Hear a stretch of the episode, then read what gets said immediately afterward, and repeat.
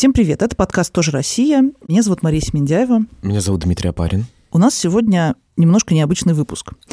Дело в том, что осенью прошлого года мы по приглашению Ельцин-центра слетали в Екатеринбург и поучаствовали там в открытой записи.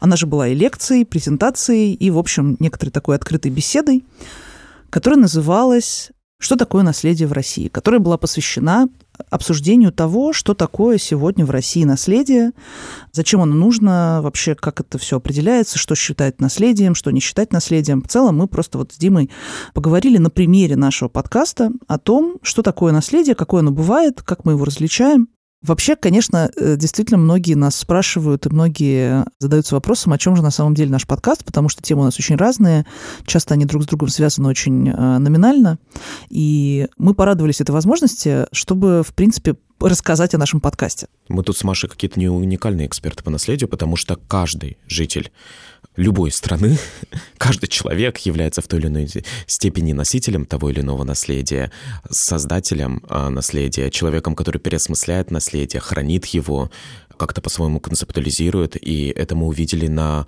примере хотя бы нашего взаимодействия с залом, которое было очень-очень не банальным, очень интересным. И глубоким, я и бы сказала. довольно глубоким. И в целом, а, то, что вы сейчас услышите, это, конечно, это не полностью прям вся лекция, это такая как бы все-таки немножко подрезанная версия, но, тем не менее, нам кажется, это интересно и важно, потому что время от времени приходится посмотреть как на то, что ты сделал, задать себе какие-то вопросы, и, исходя из этого, может быть, начать делать что-то по-другому, получше, поинтереснее. В общем, вы, пожалуйста, тоже, если у вас будут какие-то мысли относительно того, что вы услышали, или какие-то споры, или, в общем, вы захотите что-то такое прокомментировать, пожалуйста, пишите нам действительно комментарии и сообщения в э, Инстаграме. Наверное, это будет проще всего, чтобы мы могли ответить.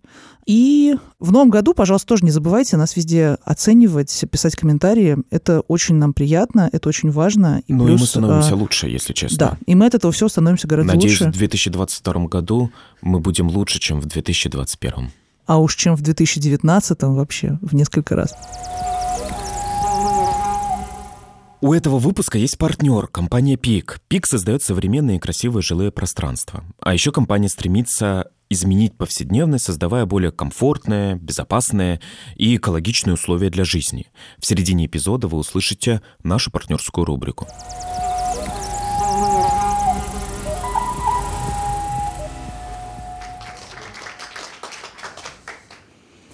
Подкаст наш появился в 2019 году. Этому предшествовало некоторое наше с Димой увлечение совместное, которое было, возможно, изначально немножко более Диминым, потом я как-то к нему подключилась, потом мы оба стали много а, ездить вместе и смотреть какие-то ну, по большей части заброшенные усадьбы, а, какие-нибудь храмы, какие-нибудь... Ну, нас, нас очень интересовали, в общем, заброшенные объекты, но именно объекты э, старинные, не индустриальные, а все-таки такие скорее а, культурное наследие, которое находится в каком-то заброшенном таком состоянии. И из этого естественным образом вытекло желание поискать людей, которые это наследие сохраняют. Нам было очень интересно встретиться и пообщаться, и вообще как-то поузнавать на самом деле, как люди начинают, например, восстанавливать какие-то старинные дома.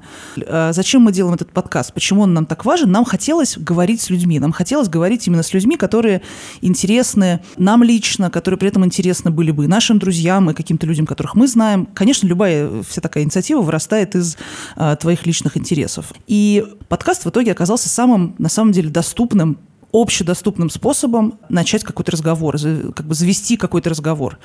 И наследие это, как было сказано в одном из анонсов, на самом деле, ну, хорошая фраза, действительно проходит красной линией через весь наш подкаст, потому что он о неочевидном наследии. И неочевидным наследием на самом деле является почти все, что угодно. Но а, тут важен просто угол, под которым мы смотрим на вещи. Да? Нам может казаться, что уличное искусство – это очевидная вещь. Но, с другой стороны, если мы посмотрим на то, как много людей в это вовлечено, и кто вообще про это знает, и как люди к этому относятся, то окажется, что это не очевидно, потому что многие считают, что это можно закрасить, или многие считают, что это не, это не искусство. Или там старинная усадьба рядом восстановленный храм. Почему храм важнее, чем усадьба? Или там, почему людям важно восстановить вот это, а вот это остается в руинах? Или почему люди читают вот эти книги, а вот про эти забыли? Нам интересна вот эта живая жизнь. Мы не исторический подкаст, мы не исторический проект, мы под, как бы подкаст и проект про современность. Да. да. У меня была потребность, у меня до сих пор есть потребность. Я думаю, у многих из нас вообще в целом есть потребность в очень качественном русскоязычном гуманитарном знании, которое будет шире, чем Википедия, глубже, чем Википедия, экспертнее, чем Википедия. И у меня есть ощущение, э, что мы движемся в какую-то такую антропологизацию нашего подкаста, он становится очень антропологическим. Но при этом он остается кросс-культурным и, э, мне кажется, междисциплинарным. междисциплинарным. Значит, мы говорим с экспертами, действительно, с исследователями, с людьми, которые делают полевую работу. А, там один из моих любимых выпусков — это выпуск по старообрядцам, например. И нам очень важно поговорить действительно с человеком, у которого существует очень надежное экспертное знание. И поговорить с ним так, чтобы это знание и его опыт был доступен любому человеку, который не является ни историком, ни гуманитарием, ни, ни, ни исследователем. Потому что очень часто ученые ограничены в коммуникации с обществом, потому что ученые, они издают статьи в сложных академических журналах, которые... Которые нужно, читают ученые. Которые учат, читают тоже ученые. В некоторой степени кто-то сказал, что у нас деколониальный подкаст. Что значит деколониальный вообще подкаст? Он не имеет отношения прямого к метро метрополии, колониям, и к империи и так далее, это не, не обязательно об этом. Деколониальность заключается в этом каком-то антропологическом подходе и антропологическом взгляде на мир, когда ты знакомишься с чужой культурой, чужим городом, чужим образом жизни, и ты пытаешься понять этот образ жизни изнутри. Мы пытаемся говорить действительно без экзотизации, без романтизации об этнических вопросах, о социальных каких-то моментах, о региональных тоже моментах. У нас нету какой-то такой миссии, сейчас мы вам все тут расскажем, какой-то ну, просветительской да, миссии не нету. Когда мы говорим с гостем, нам самим очень интересно, мы сами не знаем. Мы являемся специалистами в определенных довольно узких областях. И мы в том числе через какое-то время поняли, что у нас подкаст не только о неочевидном наследии, но это подкаст про самые разные идентичности, которые существуют у людей в России. И нам очень интересно, потому что мы сами не понимаем иногда, как себя идентифицировать, потому что слишком много разных как бы форматов, но каждый из них очень важен. И наследие — это именно то, что помогает нам сформировать эту идентичность. То есть наследие во всех смыслах. Вообще, что такое наследие? Наследие — это с одной стороны, тяжелое наследие. Вот мы находимся в Ельцин-центре, мы сейчас были в экспозиции абсолютно восхитительной. Вот эта идентичность людей, которые пережили, например, там в детстве 93-й год. И я вспомнила, как я смотрела это все по телевизору и вспомнила свои чувства. И для меня это стало супер важным. Я, в общем, внезапно ощутила какую-то суперсвязь с этим всем. И иногда тебе нужно просто вспомнить вот этот момент, в котором ты находишься, и это становится, наверное, прям какой-то основополагающей точкой, потому что то, кем мы являемся, это вся совокупность нашей личной истории.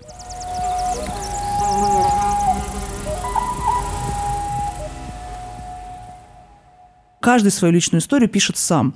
И нам очень важно, живя сейчас здесь, да, в 21 году, нам очень важно а, формировать свою идентичность как жители России сегодня здесь, э, что мы из себя представляем, мы, мы, мы, мы как бы мы кто.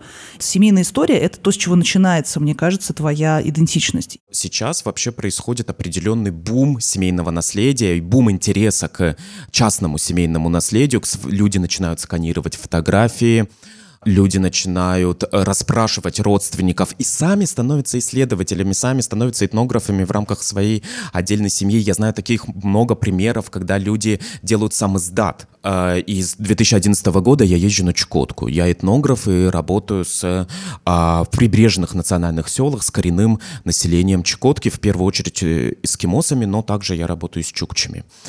И я расскажу с позиции московского русского этнографа, который приехал к чукчам эскимосам. Э, фиксировать их память и их наследие. Я говорю, что я с 11 года езжу на Чукотку, и вот, в конце концов, я решил сделать проект по памяти одного эскимосского села.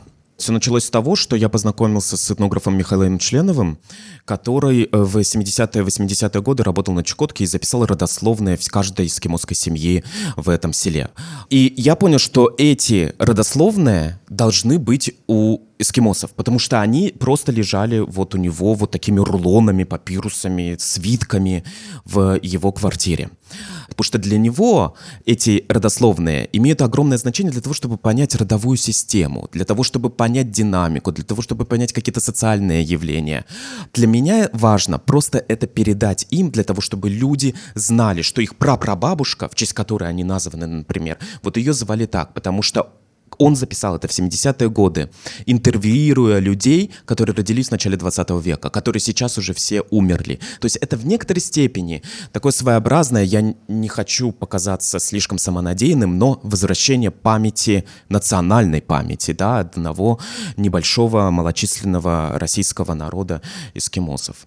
Второй проект, о котором я кратко расскажу, он тоже связан с семейной историей, но московская уже семейная история. Дело в том, что я работаю в музее Булгакова, который находится на Большой Садовой 10. Это на у станции метро Маяковская, на Садовом кольце. Это дом начала 20 века. Доходный дом, многоквартирный. И я делал исследование по истории этого дома через историю семей. Я просто искал семьи, которые когда-то жили в этом доме до революции. Таких семей тоже было немало. Которые жили в советское время. Сейчас практически никто не живет в этом доме. Это практически полностью расселенный дом, там одни офисы. И вот вдруг я понимаю, что вот эта мозаика семейных историй, это и есть такая Москва в миниатюре, да, со всем своим этническим, социальным, культурным, региональным разнообразием. Существует некоторый доминантный нарратив о известных великих людях, которые определяют образ города. А город был населен и сейчас населен обычными людьми, а, которые на самом деле необычные, нет обычных людей, да, но которые неизвестные, так скажем, не, не, не Пушкин, не Маяковский, не Ленин, не, не Булгаков. В этом доме жил Пушкин, в этом доме жил Толстой, здесь останавливался Гоголь, это все интересно. Но то, что в этом доме жила продавщица фруктов, а здесь был армянский банкир, который в конце 19 века выехал из э, Халкалаки в, э, в Москву там и так далее, и это старая такая вот семья, которая разрослась и а, со своими определенными традициями. Этого нету, да, вот этот нарратив частный, он как бы уходит. Мы сделали там макет этого дома, где ты нажимаешь на кнопку, появляется квартира, там появляются жители, там есть какая-то история про эту квартиру. И что очень важно, мы время от времени встречаемся с жителями, бывшими жителями, мы их собираем, и они как бы узнают друг друга, потому что, а, мы 40 лет назад с тобой играли во дворе. Они как бы растеряны все, да, они, они разбросаны по всей Москве. И что очень важно для меня, они осознают свой опыт жизни в самом центре, в революционном доме, в том доме, куда их родители или их бабушка и дедушка приехали в 20-е годы, они сознают как наследие, как семейное наследие, и они приходят со своими внуками, со своими детьми, и рассказ, и я пытаюсь открыть те квартиры, в которых они когда-либо жили, и они вводят экскурсию по своей бывшей квартире для своих внуков и детей, тем самым передавая им вот это московское наследие и свой московский опыт, который у них был, рассказывая об играх, о казаках-разбойниках, о том, как они загорали на крыше, о том, как они весь дом могли обижать, потому что были открыты двери, о черном ходе, о натирании паркета, и о склоках на коммунальной кухне, и о старых жителях этого дома, которые доживали свой век, и о ресторане «София» и магазине «Грузия». Это очень круто, потому что а, вот этот вот нарратив о том, как люди, которые были подселены в эти коммунальные квартиры, которые были вообще-то до этого квартирами других людей, которых выселили, произошла большая катастрофа, произошла большая история про перенаселение, переселение, про то, как, ну, как бы революция, 20-е годы, все это ужасно.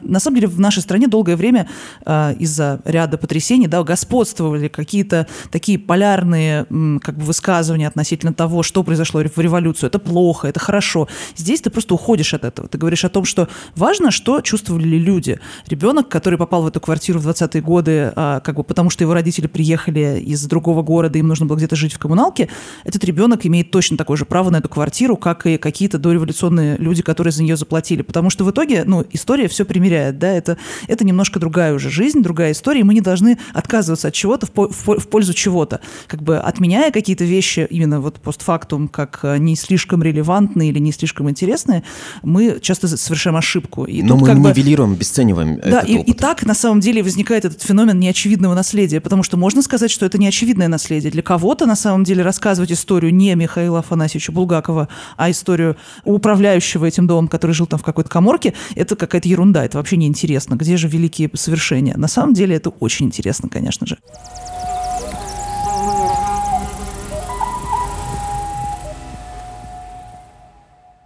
Другое наследие, о котором мы хотели поговорить, помимо семейного, это, конечно, локальное наследие, территориальная идентичность. У каждого есть свое взаимодействие и взаимоотношения с тем местом, откуда он родом, где он родился, где он сейчас живет, куда он переехал и так далее.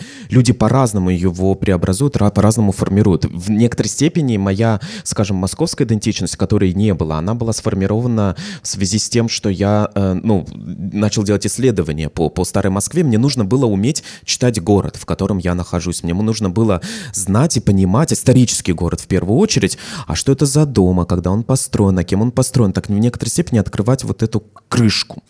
Как Каким образом вообще появляется территориальная идентичность? Когда ты начинаешь что-то решать в этом городе, что-то решать за пределами своей квартиры, когда ты высаживаешь цветы около дома, когда ты пытаешься спасти архитектурное наследие, когда ты идешь на субботник, когда ты в той или иной степени э, формируешь образ города, ты фотографируешь дом, и потом вот этот, эта плиточка оказывается здесь. Да, это маленький шаг какой-то, но это шаг в том числе, чтобы твое нахождение в этом пространстве пространстве, этом городе, в некоторой степени легитимизировать и оправдать для самого себя и сделать себя включенным в образ этого города. А еще другая территориальная идентичность мне ужасно была, э, мне, меня всегда волнует и интересует, а вот что, где ничего нет, где, откуда все уезжают. Мы первый выпуск, самый первый, который мы записали, мы записали с Дата Дзеновска, такая исследовательница, она работает, она антрополог, она работает в Оксфорде, сама она латышка, и э, она занимается исследованием постсоветской пустоты. Что такое постсоветская пустота? Что такое костромские деревни обезлюденные? Что такое индустриальные моногорода, где остановились появилось предприятие, откуда все выезжают. Куда уезжают эти люди? А что происходит с этой территорией? Что такое пустота? Как исследовать пустоту этнографу, если этнограф общается с людьми? Что такое последний житель деревни? Да, это как мы, мы говорим о последнем жителе деревни, как о последнем самурае или последнем из магикан. Мы говорили в том числе о мигрантах, в том числе о дачной колонизации русского севера и там Костромской или Вологодской области, которая началась еще в 70-е годы 20 века. Это тоже определенная, конечно, территориальная национальная идентичность.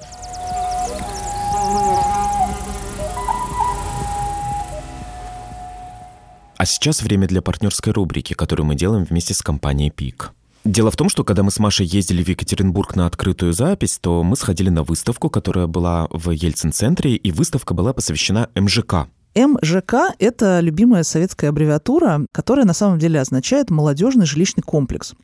Дело в том, что в Советском Союзе в период где-то с 60-х по 90-е годы, ну, до самого конца Советского Союза, действовала программа, по которой молодые семьи могли, собственно, своими руками, собравшись вместе под эгидой комсомола, построить себе жилой дом – причем это не как бы деревенский, не частный дом, это именно такая вот знакомая нам панелька. То есть это люди, которые собирались, у них часто не было даже никакого специального строительного, как мы понимаем, образования. То есть это были, были самые разные люди, в частности, например, Димин папа, а, про что он сейчас расскажет, которые собирались, получали, соответственно, одобрение, то есть это, их, эту кандидатуру твою должны были одобрить, ты вступал в ряды МЖКовцев, или МЖКовок, а, потому что феминитив для этого тоже был.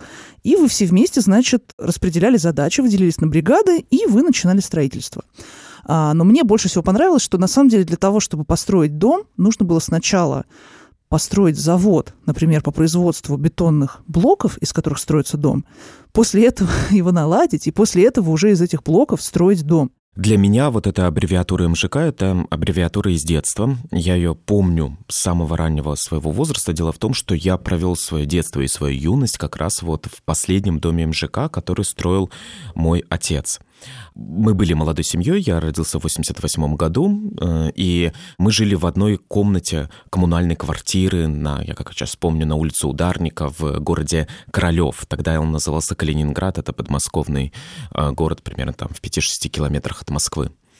И э, нужна была какая-то своя квартира, безусловно, и, э, и папа попал в ряды мжиковцев. И он работал сначала там на кирпичном заводе, потом он занимался сантехникой и так далее. И в течение, по-моему, двух лет он работал и днем, он работал и ночью. И уже вот-вот мы должны были получить двухкомнатную квартиру, так как на семью, где только один ребенок полагается двухкомнатная квартира.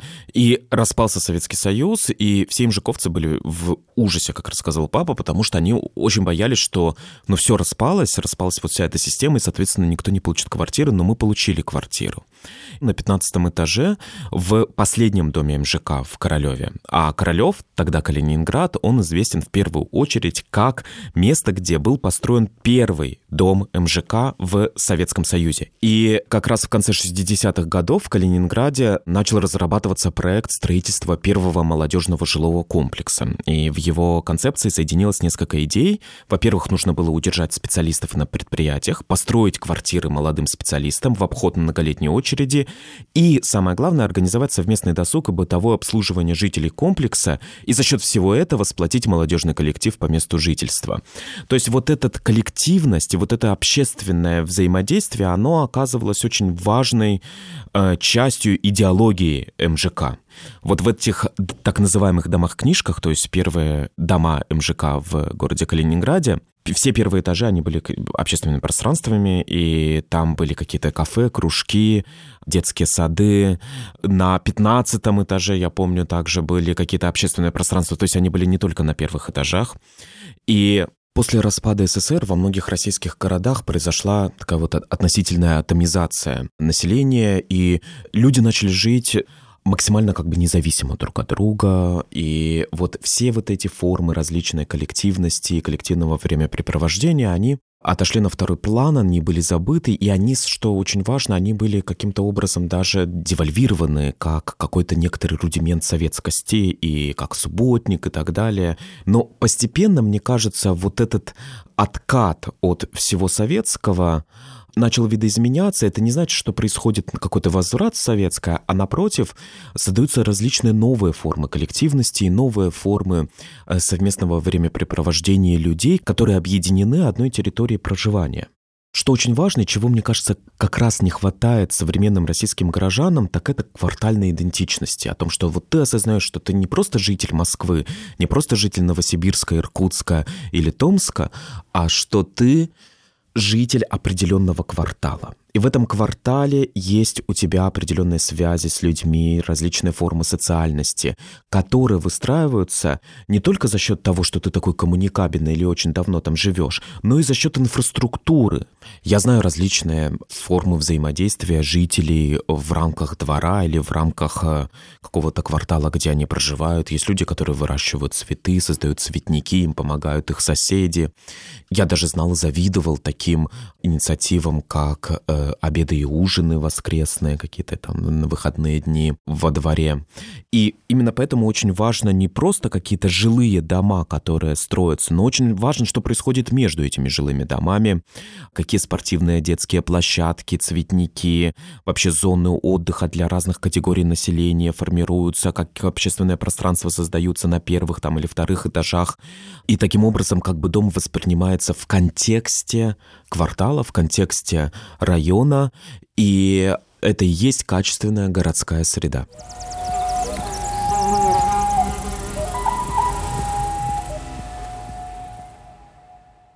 Мы с Димой съездили в пару экспедиций, которые до сих пор дают нам почву для а, дальнейших выпусков. Экспедиции обе были в 2019 году. Мы съездили а, в Ярославскую и в Костромскую область. Нашей целью, как раз вот если я вначале говорила про то, что нам хотелось познакомиться с людьми, которые своими силами стремятся отреставрировать и отремонтировать свой дом, но сохранить его историческую ценность. И для нас было очень важно понять, почему они это делают, как они это делают. И, в принципе, нам показалось, что из этих людей формируется какое-то прям-таки, знаете, субкультура такая. Такая вот субкультура людей, для которых это важно. И сейчас мы видим, что в России есть все больше проектов, там, как Том Сойерфест, да, или еще другие проекты, городские активисты, которым очень важно сохранять исторически ценные здания.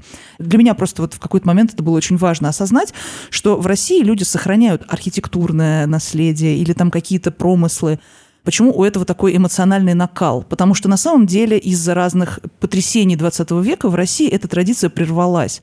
И поэтому, если ты эти навыки хочешь где-то еще увидеть, тебе нужно просто сохранить то, что у тебя есть. Например, я не знаю, если взять какую-нибудь страну, ну, совсем по максимуму, Японию, например, а ты приезжаешь в Японию, и там люди, не знаю, там раз в 10 лет сносят дом и строят новый. И это вообще всех устраивает, потому что они могут сейчас построить дом такой же, как они строили в 17 веке.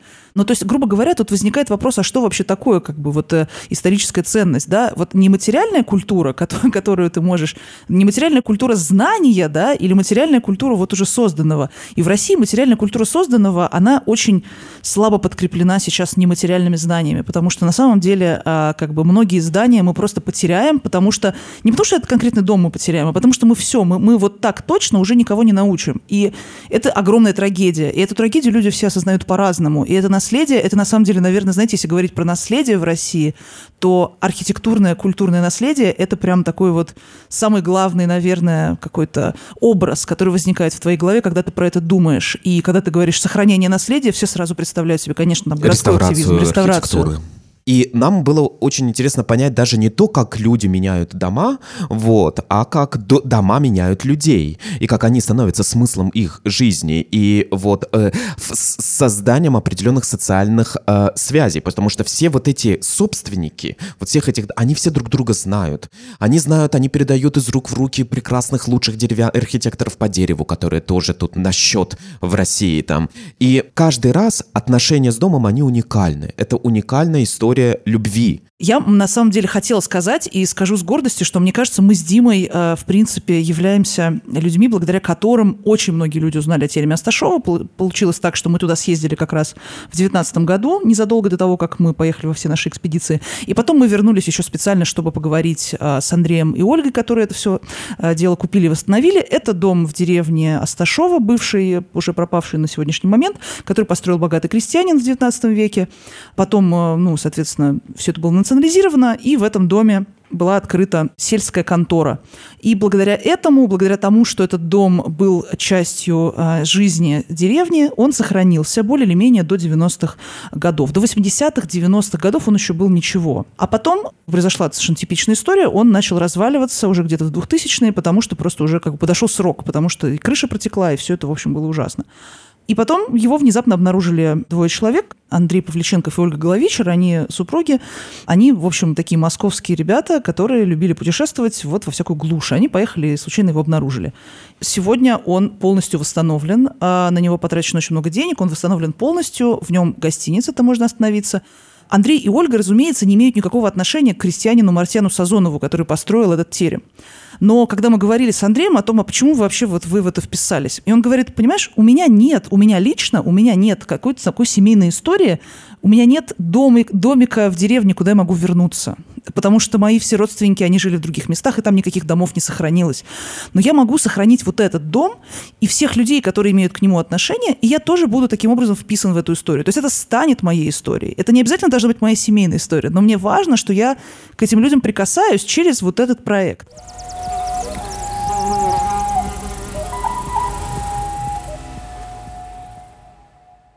Дальше у нас такой блок про, знаете, мы назвали его «спорное наследие». Но вот, э, есть мнение, что это было неправильное название, потому что оно спорное не с точки зрения, что мы типа сомневаемся, наследие это или нет, а с точки зрения того, что о нем спорят, о нем люди дискутируют, и это, это что-то, что вызывает вопросы.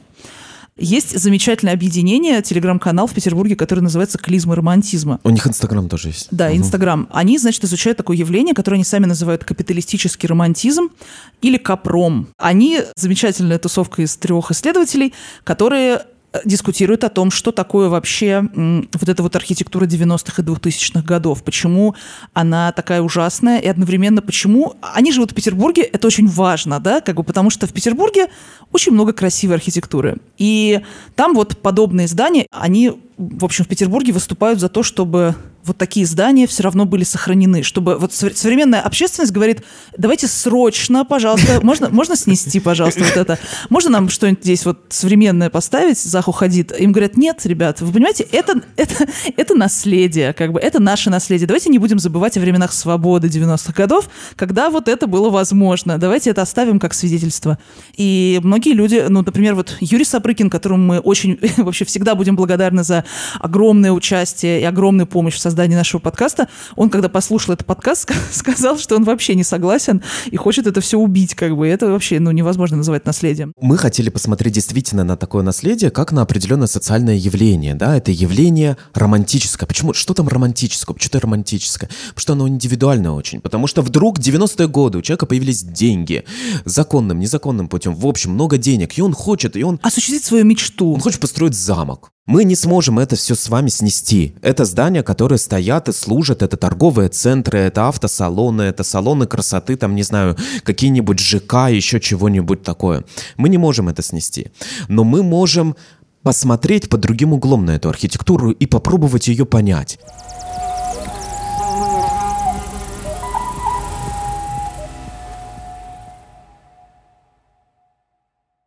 Может быть, у вас есть какие-то вопросы или там какие-то дискуссионные темы. В целом, давайте обсудим. Хотелось бы прояснить в своей голове вот что. Мы говорили сегодня про то, что что-то нам хочется уничтожать, кажется безобразным, что-то кажется приятным, и это наше наследие, и мы с ним синхронизируемся. Все-таки есть какой-то плюс-минус общий ответ о том, сколько нужно времени для того, чтобы наследие стало наследием. Почему мы можем наследие назвать наследием, а другое мы наследием назвать не можем? Мне кажется, что мы наследием называем часто то, чему мы рады.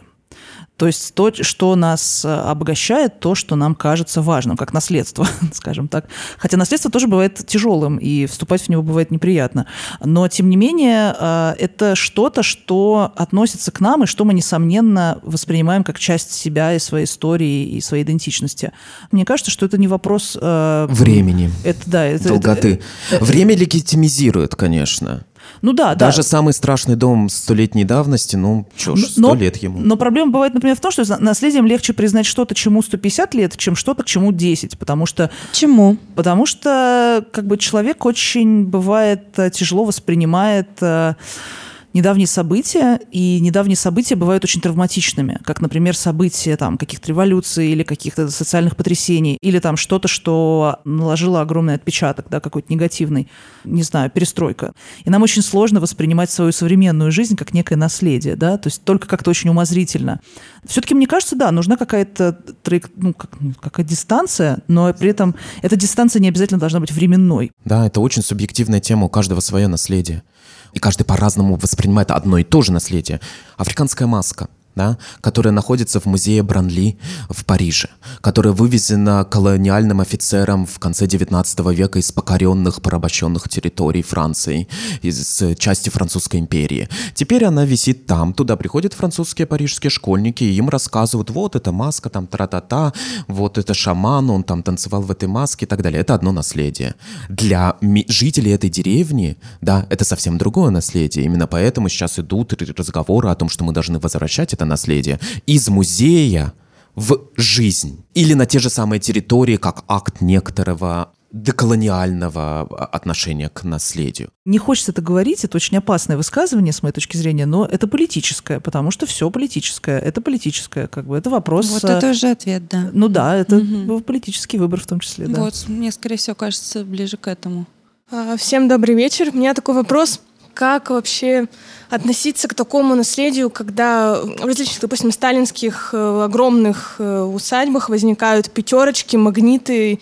Как к этому относиться и как, что это за наследие такое вообще? Вы имеете в виду сталинские... ДК бывшие Д- какие-нибудь? Ну, типа того, да, например. В ДК каком-нибудь старом возникает вот, вот эти вот сети магазинов, да, да, да. Это как бы, возможно, про то, что здание потеряло свою функциональность, и вот за счет вот этих появлений магазинов он как бы возрождается, или это про что-то другое? С одной стороны, конечно, это способ, э, способ вернуть какую-то жизнь и, ну, в том числе вернуть зданию важность, потому что если здание заброшено и не используется, то очень часто возникает вопрос, зачем оно нужно. Вот, например, мы говорили про терем Асташова, где гостиницу сделали, которые восстановили полностью терем. Там можно было сделать все, что угодно, но вот владельцы поняли, что если они сделают просто некое место в лесу, то туда приедет типа ну, 15 человек, потому что, ну, за весь год. Потому что, ну, ты можешь туда приехать, посмотреть и уехать оттуда. Как ты этим пользуешься? Пользуешься, вот что ты там делаешь, чем ты занимаешься. Для человека очень важно что-то делать где-то, да, и город весь, он состоит, и город, любое место состоит из тех мест, которые люди как-то используют. И если мы используем старое здание как гостиницу, то нам понятно, зачем оно нужно. А, у него есть своя функция. Если мы используем вот ДК, например, который уже не нужен в качестве ДК, потому что э, построили новый ДК, например, но осталось здание. И на самом деле пятерочка и магнит это, конечно, не самое классное, потому что магнит еще очень сильно склонен к тому, чтобы все просто профлистом обшивать, и это не очень красиво, и в целом не комплимент зданию как бы. Но э, если этот э, арендатор или владелец да, соблюдает э, какие-то не знаю, какие-то нормы, что ли, обращения с э, наследием и как-то, в принципе, осознает, что здание, в котором они находятся, это очень важное место, красивое, которое может приносить людям не только а, пользу в виде покупки продуктов, но и какое-то визуальное наслаждение, то это очень здорово, мне кажется. Это часто с этим играет бизнес, да, там, например, условно какой-нибудь э, ресторан называть аптекой, потому что раньше здесь была аптека, вот это, это красивый дореволюционный особняк, теперь здесь ресторан, мы называем его аптекой, мы обыгрываем всю эту ситуацию. Добрый вечер. Я да, хочу вернуться немного к разговору про идентичность. Возможно, ну, как вы наверняка знаете, сейчас будет проходить перепись населения. И мне интересно спросить, не знаю, у вас просто, как вы относитесь к этому инструменту создания такого социального портрета региона, и слышали ли вы про такой флешмоб, когда а, сейчас просят не указывать в графе национальность, что вы русский, указывать то, что вы либо удмурт, либо ваши предки были из Нанси, указывать, что вы вот из Нанси и что это может помочь э, в дальнейшем развитии социальной политики относительно вот малых народов. Я видел в Фейсбуке, я подписан на множество мирянских э, пабликов. Это звучит смешно, как, как будто я подписан на паблики вавилонян или шумеров. Но в некоторой степени так и есть. В общем, есть люди, которые романтизируют мирянское финно-угорское наследие. Это оно очень актуально для э, северо-восточной Руси, а Ярославской области, Костромской, Вологодской, где преобладающее население это русские. Вот. Но, тем не менее, очень многие из них имеют финно-угорские корни. И я видел призывы если у вас есть предки из Ярославской или Костромской или Вологодской областей, пишите с мерей. Мне кажется, что перепись населения — это политический такая, безусловно, а, история, это политическая статистика, она не отражает реальности, и она имеет большие социальные последствия для разных народов. Есть понятие коренной малочисленный народ. Если ты больше 50 тысяч человек, ты уже не коренной малочисленный народ, ты просто коренной народ. Вот. Немцы, и ты лишаешься например, определенных Ты лишаешься благ. определенных благ, определенных привилегий. Немцы, например, перевалят сейчас за 50 тысяч. Вот. И они вот думают, у них есть способы обойти вот это и остаться как бы вот они не хотят терять вот это, это, эти привилегии. С другой стороны, национальные республики, где... А сколько у нас татар? да, вот в Татарстане. Это очень болезненная тема для Татарстана. Это политическая тема, и мне кажется, она интересна сама как объект исследования. У меня есть вопрос. Культурная явления, которые сейчас происходят, они во многом становятся не материальными объектами, а объектами, погруженными в виртуальную реальность. Соответственно, таким образом можешь подумать, что сама форма происходящего в культуре, она меняется, соответственно, скорее всего, будут меняться механизмы и сохранения этого наследия, и обращения нашего внимания, потому что если мы говорим про прошлое, то происходило не так много всего, и выбрать что-то, сохранить, передать было проще. Сейчас выбрать что-то, сохранить и передать гораздо сложнее. В связи с этим у меня вопрос к будущему, к тому, как все будет выглядеть дальше, насколько ускорится механизм сохранения или изменится, кто будет этим заниматься, исследователи, культурологи и так далее, или какие-то другие люди, например, которые создают э, виртуальные архивы или какие-то веб-сервисы.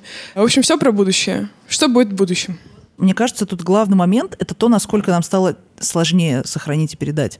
На самом деле кажется, что стало сложнее, потому что многое утрачено, но а, оно было так или иначе, может быть, зафиксировано в том или ином виде. Даже для того, чтобы сейчас сделать какой-нибудь, а, например, а, большой проект а, в там, не знаю, сайт или что-нибудь такое, тебе достаточно а, визуальной информации часто. И можно, можно искать эту информацию. Часто она не оцифрована, очень много всего не оцифровано. Вот Дима прекрасно знает. А, Дима работает в архиве, и, в общем, действительно, ты можешь найти какие-то уникальные вещи. А, но наше время — это время огромного потока информации. Наше время — это время даты. Да? У нас очень много информации, которую можно собирать суперэффективными способами. На основе этой информации делать какие-то выводы. Можно компьютерным, там, не знаю, там, машинным обучением, да, там, чем-то еще пользоваться. Можно это все какими-то инженерными, в том числе телекоммуникационными способами превращать в какие-то э, более даже простые понятные проекты или в сервисы, действительно. Мне кажется, что очень сильно это двигается в ту сторону сейчас. Не знаю, там Яндекс про нас знает так много, что даже страшно. И как бы куда ты ездишь, во сколько ты ездишь, это все информация о твоем быте, о твоей жизни, о твоих перемещениях. И отчасти это страшновато, но с другой стороны, это тоже наша современная э, особенность, которая позволяет нашу жизнь, э, цифровой слепок нашей жизни как бы оставить и запомнить. Я просто надеюсь, что все эти носители переживут. Да, я бы тоже хотел задать вопрос, э, такой простой, но с подвохом, может быть. Моему брату двоюродному, ему 15 лет. И когда мы говорим о памяти, о наследии, он не понимает, зачем это ему нужно. Как бы вы ответили подростку такого возраста на такой вопрос, зачем мне это вообще помнить? Ну, мне кажется, что, во-первых, можно привести в пример э, ребят из города Данилова и рассказать о том, что есть подростки, которые вместе со взрослыми, но на самом деле по большей части автономно, получили какой-то импульс для того, чтобы, например, самостоятельно создавать путеводитель по своему городу, который, а, они реально издали этот путеводитель, который на самом деле рассказывает про тот город, который для себя познают подростки. Вот э, у подростков есть любимая горка, на которой они там выпивают. Э, или там любимая, любимая, не знаю, любимая лавка, на которой они встречаются всегда. У них есть какой-то спот там, не знаю, в переходе, где они э, что-нибудь там э, тоже обсуждают или катаются на скейте. И вот это вот э, можно объяснить, что вот это и есть твое современное наследие. Это ты как бы как, э, как житель этого города. Ты создаешь историю этого города сейчас. И вот точно так же твои предки, у них тоже были свои лавки, свои переходы, свои тусовки. Они точно так же жили и общались, и они были такими же людьми, как ты. Это история про интересных, классных людей. Это, это история не про что-то такое, что типа сейчас мы тебе расскажем, как все должно быть, а это история про то, что это как будто какие-то люди, с которыми ты не знаком, но которые имеют к тебе непосредственное отношение. Это как твои родители, которых ты еще не знаешь, которых ты не встречал, потому что они в этот момент только тебя, там, не знаю, зачали, да, но при этом это те же самые люди, которых ты видишь сейчас. И вот как эти люди, как они проводили свое время. Мне кажется, очень важно обращаться к опыту человека, вот такому непосредственному, который он может себе представить, и сказать ему, что вот ты сейчас тусуешься, они тоже тусовались. Вот что они делали, когда они тусовались? Вот это что, что, что за жизнь у них была? Просто ценность, необсуждаемая ценность, которая нам достается от наших предков, которые это наследие создали неимоверными усилиями. Как вы считаете, может ли у нас быть система или она создается система вот, э, проецирования наследия? Это очень большая, знаете, тема, насколько в этом должно участвовать государство. Мне кажется, э, что, наверное, здесь супер важно чтобы люди присваивали себе какие-то вещи, чтобы это наследие, оно не было именно общественным, знаете, чтобы это не было а, чьей-то ответственностью, чтобы это не было ответственностью каких-то людей, которые вот занимаются этим как отраслью, которые вот там, а, которые в этом участвуют как в каком-то деле, может быть, бизнесе или в чем-то еще. Мне кажется, что наследие — это наша, а, наша личная память, наши личные воспоминания, наша, наша семья, наши какие-то, наши привязанности. Мы должны признать и то, что было сильным, сильным, и то, что было слабым, и как-то признаться и это отпустить, и тогда оно станет э, очень приятным, и мы запомним это, и сможем это передавать дальше без травмы, а с э, каким-то ощущением, знаете, достояния. Вот когда это становится достоянием, тогда это уже не обсуждается, потому что достояние это очень, как бы, очень понятно. Это, это должно стать достоянием. У вас интересное слово проецирование, потому что в некоторой степени многие проекты, о которых мы говорили, это и есть, наверное, проецирование. Это и есть переосмысление наследия. Наследие не статично. Вот что очень важно. Наследие и традиция, оно меняется. Оно современно, даже если это здание построено в XVIII веке, потому что это здание находится здесь и сейчас. У него другая функция. А мы к нему относимся. У нас отношения с этим зданием мы выстраиваем. Мы его сохраняем, мы его там реставрируем, мы его насыщаем. Там это был дворец королевский, мы его делаем музеем там и так далее. У нас есть, мы пишем о нем картины там и так далее. Оно продается в сувенирной лавке, эти изображения. И все это новая, современная жизнь этого наследия. То есть оно динамично. А актуализированное в настоящее время наследие имеет быть шанс сохраненным, на мой взгляд. Мне очень интересна тема, о которой я много думаю. А в какой момент ты принимаешь решение о том, что наследие не нужно сохранять? А, например, у этого может быть э, разные причины. А, цена в случае материального реставрации или, не знаю, если это тяжелое нематериальное наследие, твое отношение с ними. Вам как кажется, все наследие нужно сохранять? Или в какой-то момент ты принимаешь решение отпустить и, ну, как бы... Это вопрос, не вопрос о том, наследие это или нет, а все ли, ну, как бы нужно тащить за собой. И вот это это вопрос связан с вопросом девушки до этого про все более увеличивающийся объем информации. И чем больше у тебя способов сохранить, тем больше у тебя объем этого. И с этим становится сложно вообще это становится сложно использовать. Он превращается ну, в терабайты, в петабайты э, данных, э, которые становятся мертвыми. Может быть, это тоже какая-то причина. Ну, да, это, это тоже такая сложная тема. А вообще, в принципе, нужно ли нам осознавать, что что-то важно, но от этого сознательно отказываться? А, Мне Наверное, кажется, сохранение да. это очень емкое слово слишком емкое. Тут нужно как-то более, мне кажется, конкретно говорить. Вот, нужно ли сохранять, скажем, э, технику керамиста?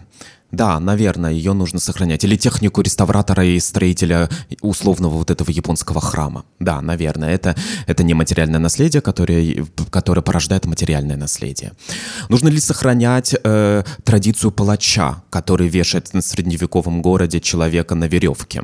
Вот. Или э, там, или, или, или традицию пирата, условно, да? Вот. А сохранение очень емко. Да, сохранять можно все, исследовать можно все, а, писать и переосмыслять можно все, но актуализировать мне кажется, не все. И не все наследие актуально, но все наследие достойно определенного э, сохранения, но слово запечатления, э, рефлексии, анализа, фиксации, как угодно. Но разное наследие по-разному.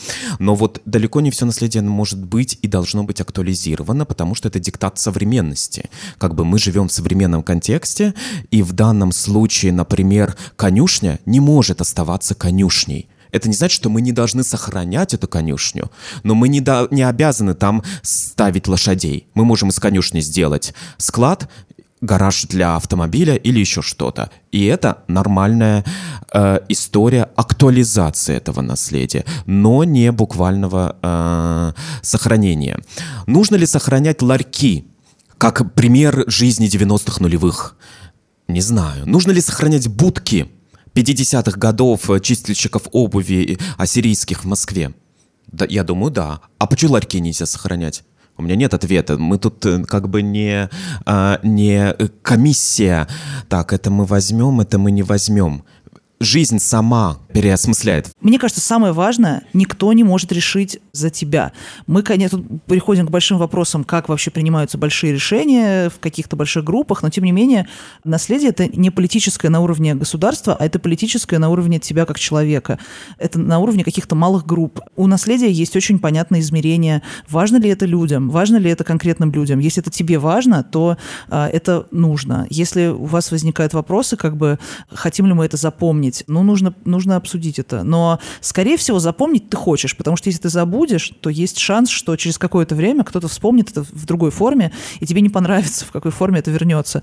И лучше запомнить это и зафиксировать так, как ты хочешь, чтобы это было зафиксировано, а потом отложить это в ящик и забыть про это. Тем более, что этот терабайт как бы можно положить на диск и забыть о нем, а потом достать для потомков. Вот что мы думаем. Спасибо вам огромное за ваши вопросы и за ваши комментарии. А, я надеюсь, что вам было интересно. Мы надеемся, что вам было интересно. Спасибо.